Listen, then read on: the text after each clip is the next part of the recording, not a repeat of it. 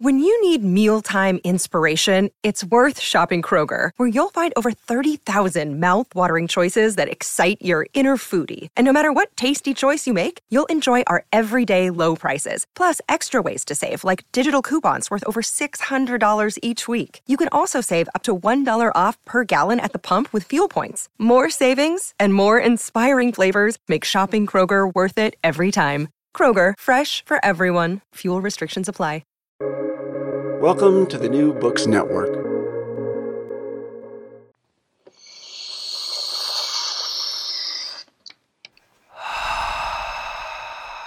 Hi. Theory.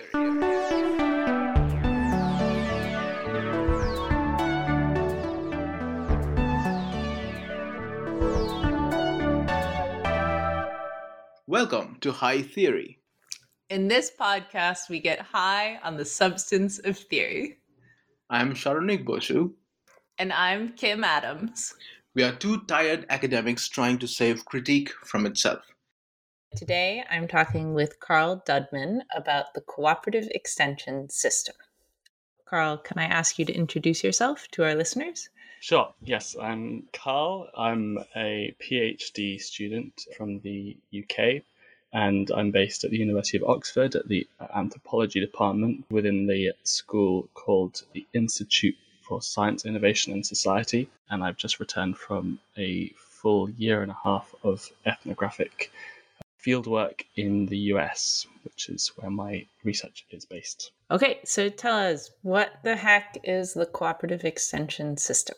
My research is all about how different publics negotiate the question of climate change or the narrative of climate change, especially in environments where there is a fraught or highly politicized public discourse about that subject, such as North Carolina, which is where I was doing my research. What I found when I went to North Carolina was a system that is in place all across the US, which I'd never heard of. And I only discovered it because I was hosted uh, during my research by the North Carolina State Climate Office, which is itself situated in the state university, North Carolina State University. And as I'm sure a lot of your listeners will know, every state in the US has a land grant university there to furnish the agricultural community with cutting edge state of the art innovations in science for agriculture. This was really designed to modernize the US agricultural sector.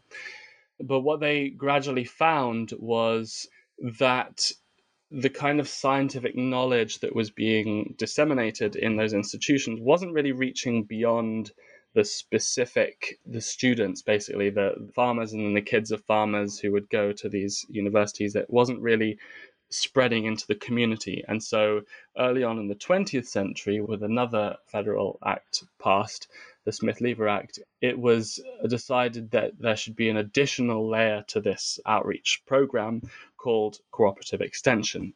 Not only would there be land grant universities in every state, but there would be offices representing those land grant universities, not in just every state, but every single county of every state so that the workers in that office could effectively be the go between between the university on the one hand and then the community in that county.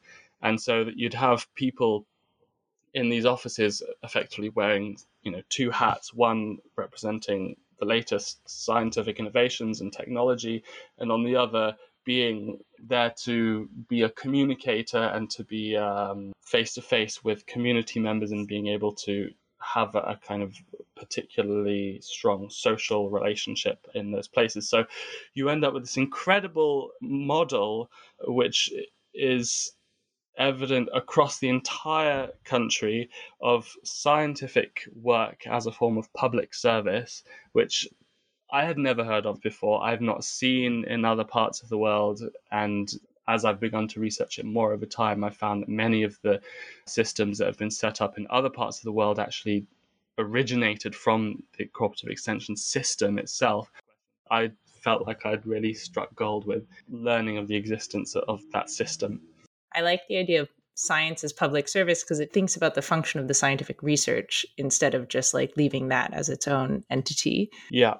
You know, knowledge travels in this relationship. Knowledge about demand and interest and questions and you know what it is that people want to know the farmers that is in the communities travels through the mediation of extension agents to the university and then something returns back in the form of science this research etc at each end there is a kind of expectation about what is going on at the other end and so when you talk to somebody in the university uh, representing extension and the agent in the community at the county level, they both have very different ideas about what it is that their work and their science is doing and what the nature of service is. Mm. And so when you're talking about what the purpose of extension is, is it to, you know, educate and modernize and drag people kicking and screaming into the 21st century, or is it something with a bit more humility, a form of service where we let people define the terms of engagement? Well, that that's the big question because um, I think it depends where you look, not just within society or the kind of general discourse about extension, but even within the organization itself. How do I use the cooperative extension system? It's another good question. It's maybe even harder to answer. It depends who you are, where you are, and when you are. Okay as we've established, extension has always been something to be used. It's been there to connect members of the public, or specifically agricultural or industrial sectors, to scientific services.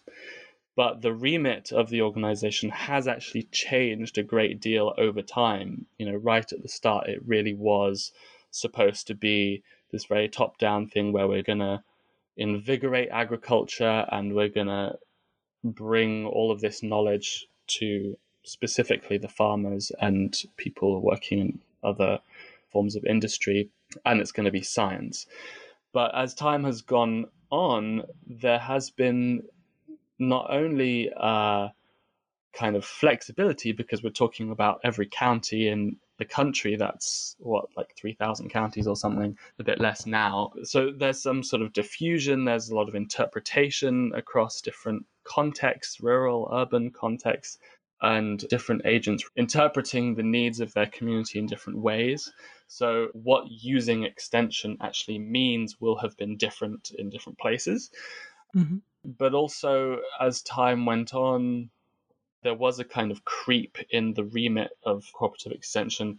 It started to be seen more as a way of solving public problems more and more generally speaking. So, in times of particular crisis, the Great Depression or the World Wars, extension would step in to give classes in communities on how to you know save money or be more economical during times of epidemics there was you know a lot of local education on hygiene and the value of inoculations and things which mm-hmm. of course has cyclical reverberations in contemporary times so you know the role of science what it is there to do for you how you can use it has changed and stretched and expanded to the extent that now you know you have other huge social problems which are always imbricated and infused with different scientific rationales and there's always a, scientific way of talking about social problems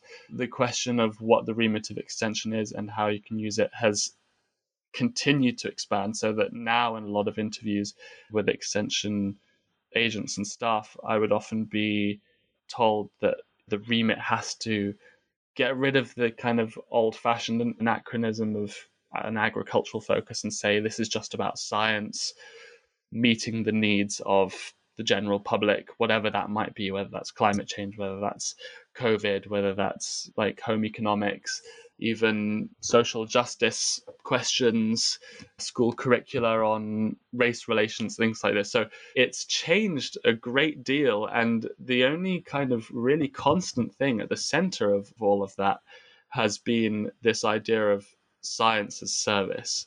Mm-hmm.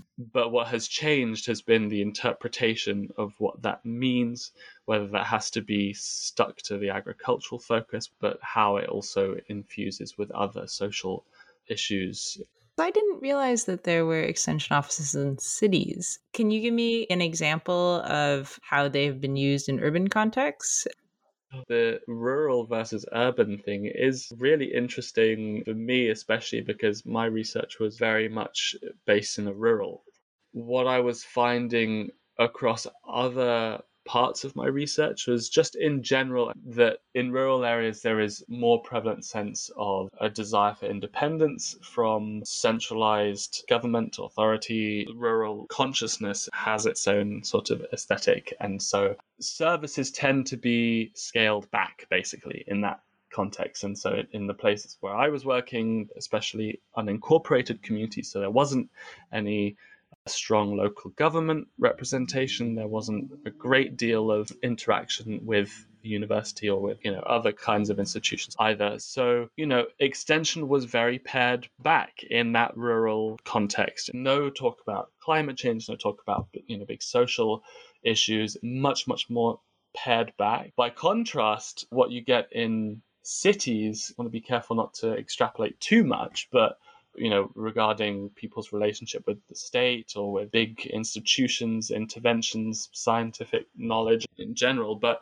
Extension is very active in urban areas as well, and some of the services they provide, they're quite striking in how different they are. So, in Durham, for example, there are all kinds of ways in which the Extension system is offering services to the community there, classes for parents, as well as provision of, if I remember correctly, like groceries and diapers and things like that. You know, for low income parents who need a, bit of extra support early on in parenthood, there's a strong helping hand for taking care of that particular need. There's also other services to do with youth offenders to establish a sort of rehabilitative service so that they're not kind of getting dragged into a cycle of problems with the law and you know things like that. So there is a level of activity that is quite striking in urban contexts which i have not encountered in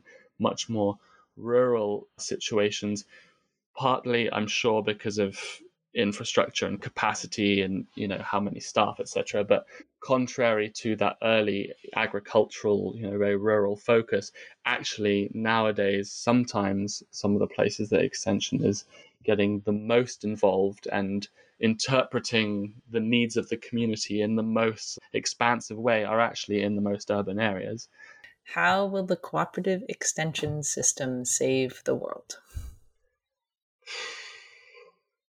that's the hardest question yet. okay, well, I can say one kind of bland thing and then one less bland thing. I think the first thing is that it is a fascinating system.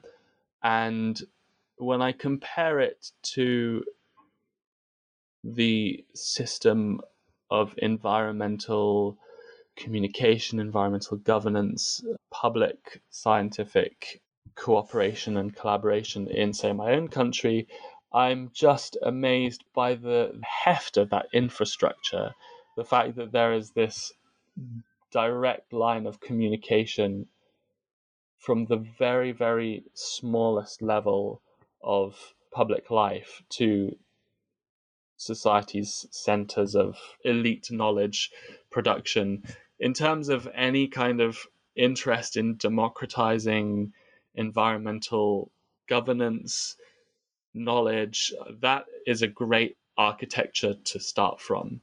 Whatever the history then shows in terms of how that's been done and whether that results in a more profound respect for epistemological diversity or, you know, leaving that aside, just the very fact that a government thought that it was a worthwhile investment to set something like this up is amazing and apart from being fascinating just like i think a great start. It's also great that it still exists right? Right. Like it's been there for quite a while and they've shut down a lot of public services in the us in that time period. Right. Somehow it endures. And like i said the remit has slowly changed but yeah it's amazing. So that was supposed to be the bland point but actually i ended up getting quite excited about it. But the real question that I'm struggling with is thinking more directly about how this saves the world or whether it can.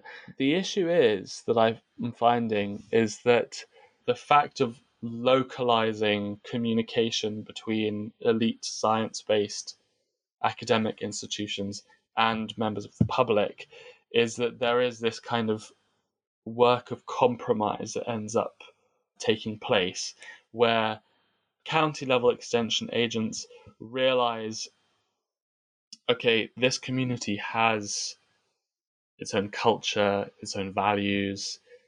This is a relationship of trust that I have with them, and my ability to talk to them is based on my credibility as a spokesperson, as someone without an agenda or ulterior motives. And so I have to professionally, but also personally, because I've been based here for 10, 20 years, respect their values and their way of life. And so my way of communicating with them is going to be quite tailored to the way things are socially here. And so I found this quite a lot of the time. And, you know, as I mentioned before, extension does seem to adapt at a very local level to the particular priorities of the community in which it operates. And so one could call this democratization because people are being engaged on their own terms and their life ways are represented in the kind of institutional interactions that they're a part of. But when it comes to something like climate change, then there is this strange kind of trade off that seems to take place where, in a sense, extension has achieved environmental democracy in a way because of everything I just said. But then, if the result of that is we're not going to talk about the long term trends of sea level rise in this neighborhood, we're just going to talk about how you can wash off your azaleas or your rhododendrons when there is a storm surge and there's an influx of salt water and we're just going to keep it very sort of technical at, at, at that level. We're not going to talk about the sort of larger picture because that's how people prefer to talk about it here. So it then appears that there's this kind of weird trade-off between achieving democracy and achieving climate action because a lot of the extension agents in universities and indeed in this kind of national network are all about we need to bring climate into the conversation. You know, it doesn't matter if people want to talk about it or not. My interpretation of science as public service is using the insights that science has given me, namely climate catastrophe, and making sure that people know about it. So you have these two interpretations of science as public service. You have these two pathways that those lead down one towards respect for local ways of knowing, democratizing scientific advice, democratizing local environmental governance, and then one which is we're going to do something about climate change and decarbonize society. So it depends what kind of world you're looking to save, I suppose. That's the kind of question that you first have to ask before you can think about which of those approaches extension can take. Both parties have a world that they want to save, but it seems sometimes that the process of doing so is not necessarily mutually compatible somehow. That it's not the same world it's not the same world necessarily. Yeah. That's not too depressing. Well, and we don't have any answers here at High Theory. We just have questions. STS never gives you answers, only questions. But useful questions, interesting questions, questions that hopefully take you step by step to a slightly fairer world. well, I wish you great luck in trying to ask interesting questions. And thank you for coming and speaking with us. My great pleasure. Thank you very much for having me. And thank you for listening to High Theory. If you like our podcast, please review and subscribe wherever you get your podcast fix. Saronik Bosu and Nathan Kim manage our social media presence. Julia Irion Martins edits our transcripts, and Owen Quinn composes our theme music. You can also find us at hightheory.net. We hope you have a highly theoretical day.